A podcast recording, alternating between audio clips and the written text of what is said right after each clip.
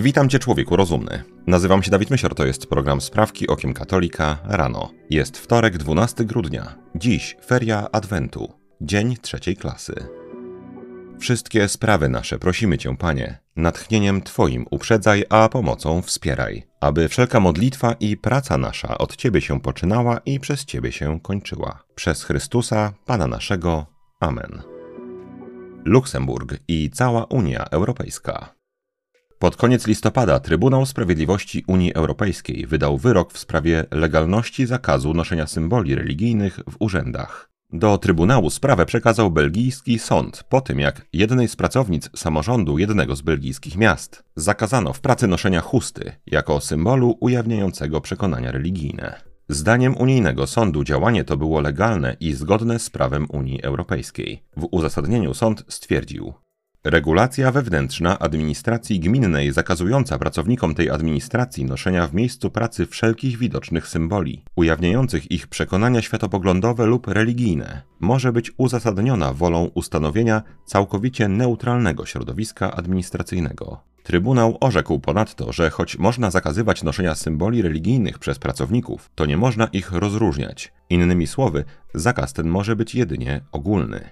Od siebie dodam, i jest to tylko prywatna opinia, że tak naprawdę jest tylko jeden symbol, o który tu chodzi, i jest to krzyż. Tylko ten mierzi i pali po oczach. I jestem raczej przekonany, że jeżeli cała ta sprawa z Belgii nie jest jedynie ustawką i naprawdę była tam pracownica, która nosiła chustę, której zakazano noszenia tej chusty, ponieważ pokazywała ona jej przekonania religijne, to nie sądzę, żeby Trybunał Sprawiedliwości Unii Europejskiej pozwolił jej tego zakazywać, jeżeli z tyłu głowy nie miałby krzyża. Mogę się mylić, ale nie sądzę. Watykan i Niemcy. W miniony wtorek opublikowany został najnowszy wywiad, jakiego konserwatywny kardynał Gerhard Ludwig Müller udzielił niemieckiemu portalowi kath.net.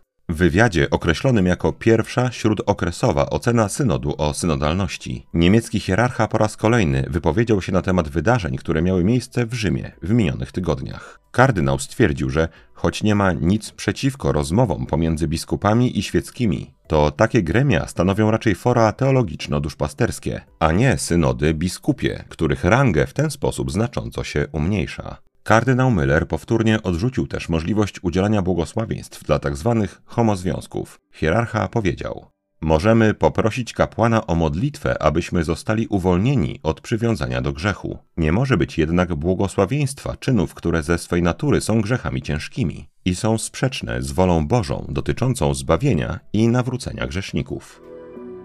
Trzecia sprawka to krótka żywotów świętych dawka. 2 grudnia obchodziliśmy wspomnienie świętego Piotra Chryzologa, biskupa, wyznawcy i doktora Kościoła. Święty Piotr Chryzolog przyszedł na świat około roku 380 we włoskim miasteczku Imola, nieopodal Bolonii. Jego wychowanie powierzono biskupowi Imoli Korneliuszowi, który przygotował także Piotra do obrania stanu duchownego. W roku 426 około 46-letni Piotr został mianowany biskupem metropolitą Rawenny, miasta, w którym rezydowali wówczas rzymscy cesarze. Cesarzowa Ella Galla Placidia często korzystała z jego rad, a gorliwych kazań świętego wysłuchiwał regularnie cały dwór cesarski. Wielkość mów wygłaszanych przez świętego nadała mu olbrzymią popularność i wtedy Piotra zaczęto określać mianem Chryzologa, czyli Złotoustego, porównując go do świętego Jana Złotoustego, szczególnie popularnego w Kościele Wschodnim. O poparcie dla swoich błędów prosił Piotra niejaki Eutyches, podważający podwójną naturę Pana Jezusa. Święty stanowczo nakazał mu jednak powściągliwość i wierność nauczaniu Kościoła. Święty Piotr Chryzolog zmarł 31 lipca 450 roku. Przeżył około 70 lat. 265 lat po jego śmierci kilkaset jego kazań zebrał biskup Felix. Ich analiza skłoniła około 1000 lat później, bo w roku 1729, papieża Benedykta XIII do nadania Piotrowi tytułu doktora Kościoła.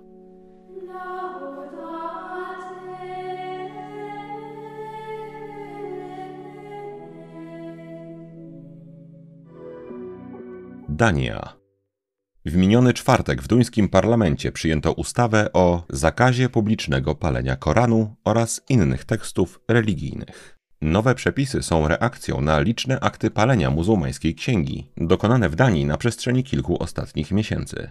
W nowej ustawie czytamy: za przestępstwo uznane zostanie niewłaściwe traktowanie, publicznie lub z zamiarem rozpowszechnienia w szerszym kręgu, pisma o istotnym znaczeniu religijnym dla wspólnoty religijnej lub przedmiotu, który wydaje się mieć takie znaczenie. Choć projekt ten został przygotowany z myślą o muzułmanach i z tego powodu nie został poparty przez 77 ze 179 posłów duńskiego parlamentu, to w rzeczywistości zabrania on także publicznej profanacji świętych tekstów religii katolickiej. Na bezrybiu i rak ryba, więc można się z takiego rozporządzenia cieszyć. W rzeczywistości natomiast zakaz znieważania i niszczenia powinien dotyczyć jedynie symboli i tekstów katolickich. A to dlatego, że prawo powinno chronić te teksty i symbole przez wzgląd na Boga, a nie jak obecnie przez wzgląd na ludzi, którym coś takiego sprawi przykrość. Stany Zjednoczone.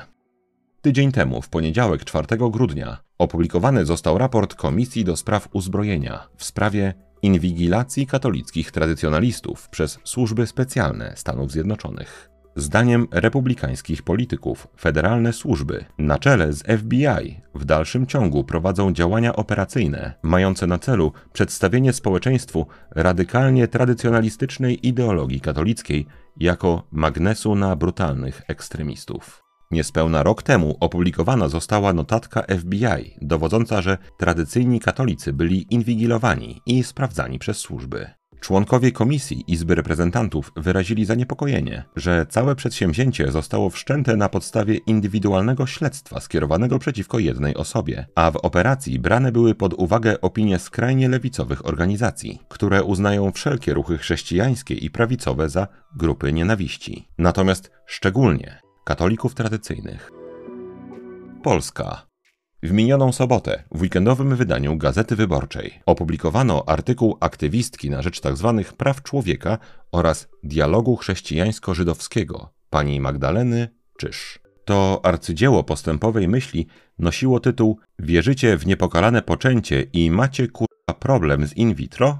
W samym wywiadzie pani Czysz dopuściła się bluźnierstwa, porównując cud niepokalanego poczęcia Najświętszej Maryi Panny do sztucznego zapłodnienia w probówkach. Chciałbym zwrócić uwagę, że myśli wypowiadane przez panią Czysz są bardzo charakterystyczne dla całej lewicy.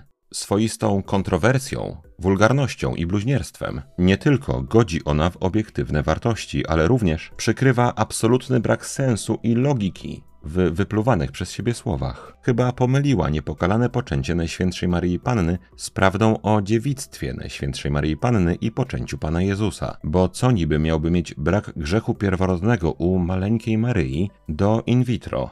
W dalszej części artykułu publicystka wyraziła satysfakcję z ubolewania katolickich autorów z powodu niedawno przegłosowanej w Sejmie ustawy o finansowaniu zapłodnienia in vitro z pieniędzy podatników.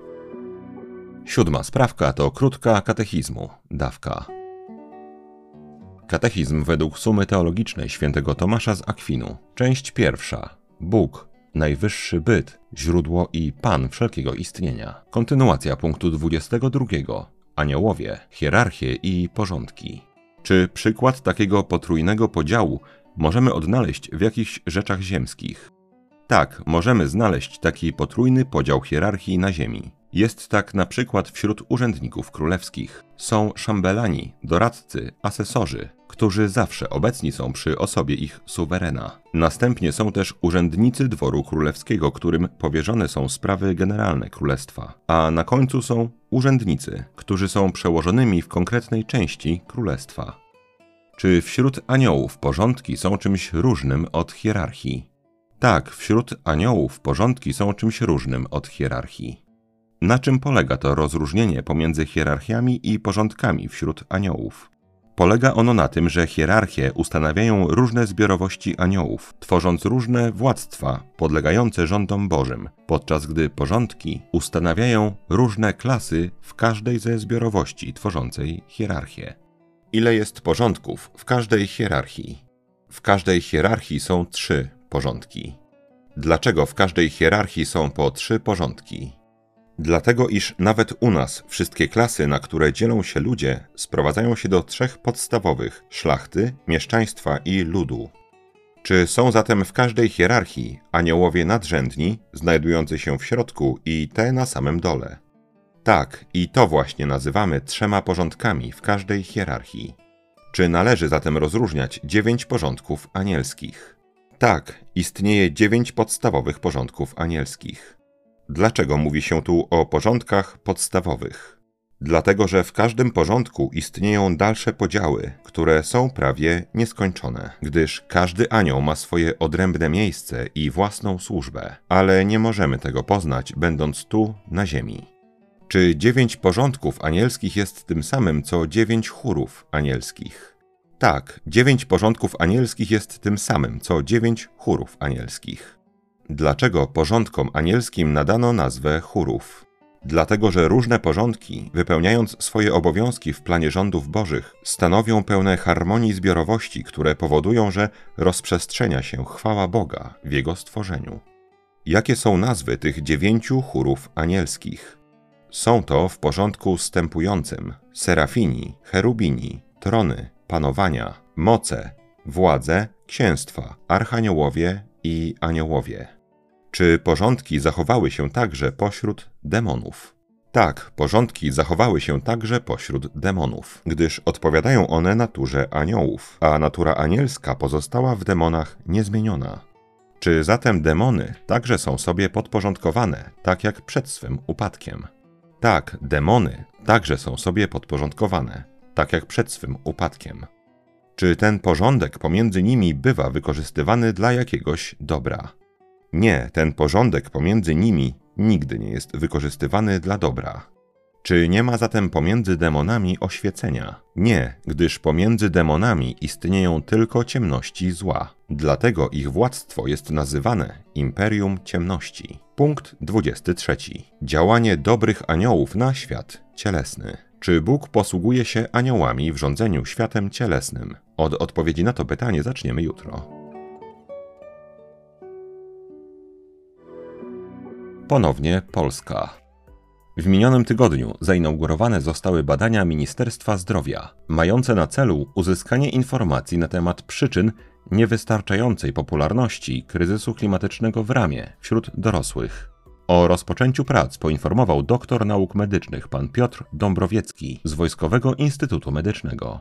Badania przeprowadzi Rada Organizacji Pacjentów przy resorcie zdrowia, a pierwszą grupą objętą szczególną troską urzędników ministerstwa będą dorośli przewlekle chorzy. W pracy nad rozwiązaniem tej zagadki, dlaczego Polacy wyrażają sceptycyzm wobec coraz ostrzej prowadzonych akcji proszczepiennych, włączą się także fundacje i inne organizacje pozarządowe. I jeszcze raz Polska. W miniony wtorek skrajnie lewicowa poseł Koalicji Obywatelskiej pani Barbara Nowacka wzięła udział w programie jednej z informacyjnych stacji telewizyjnych. W trakcie rozmowy panią polityk zapytano o plany wprowadzenia do polskiego porządku prawnego tzw. związków partnerskich. Pani Nowacka stwierdziła: związki partnerskie to jest cywilizacyjna konieczność. To jest wstyd, że w Polsce 2 osoby nie mogą zawrzeć takiego związku. W dalszej części wywiadu pani poseł wyraziła obawę, iż prezydent Andrzej Duda może blokować ten postępowy projekt, który ma zostać przedstawiony w ciągu kilku najbliższych tygodni. Zdaniem pani poseł Lewica i Koalicja Obywatelska są w tej sprawie zgodni. Niepewne jest natomiast stanowisko trzeciej drogi. Pani Nowacka zapowiedziała także priorytetowe zajęcie się tzw. mową nienawiści, pod którym to lewicowym stwierdzonkiem kryje się kneblowanie ust osobom podważającym ideologię LGBTQ i inne literki. Ostatnia sprawka to krótka rozprawka.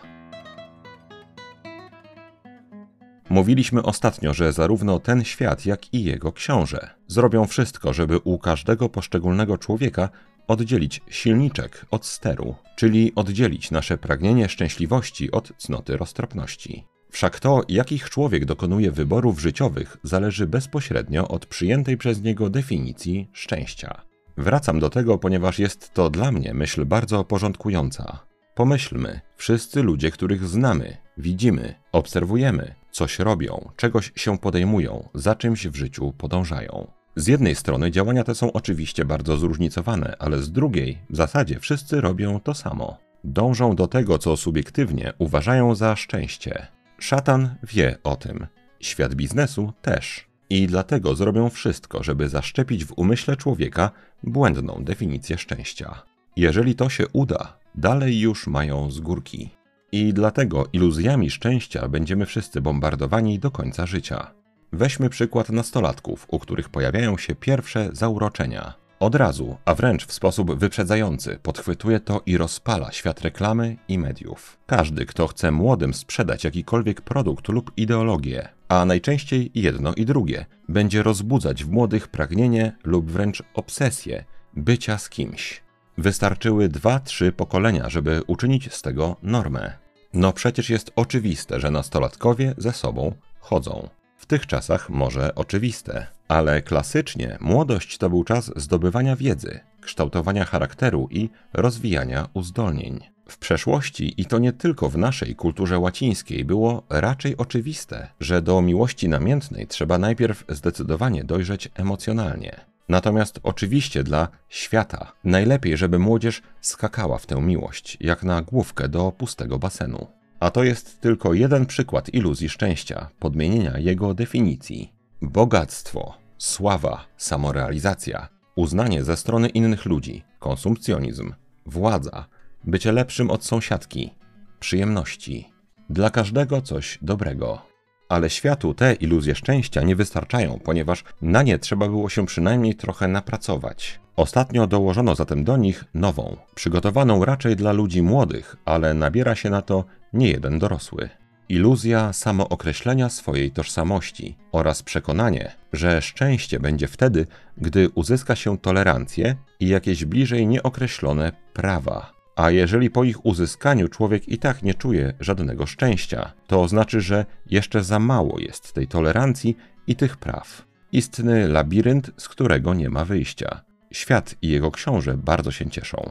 Mówię to oczywiście w przenośni, ponieważ pytanie, czy książę tego świata ma w ogóle funkcję cieszenia się, jest zagadnieniem teologicznym. Natomiast labirynt ten jest zdecydowanie po myśli świata i jego księcia, jak zresztą zawsze, gdy ludzie biegają za iluzjami, na które udało się ich nabrać. Byleby tracili swój cenny czas. Byleby dostrzegli swój błąd dopiero milisekundę po swojej śmierci, że gonili za iluzją szczęścia, a wtedy ich nieszczęście będzie utrwalone na wieczność.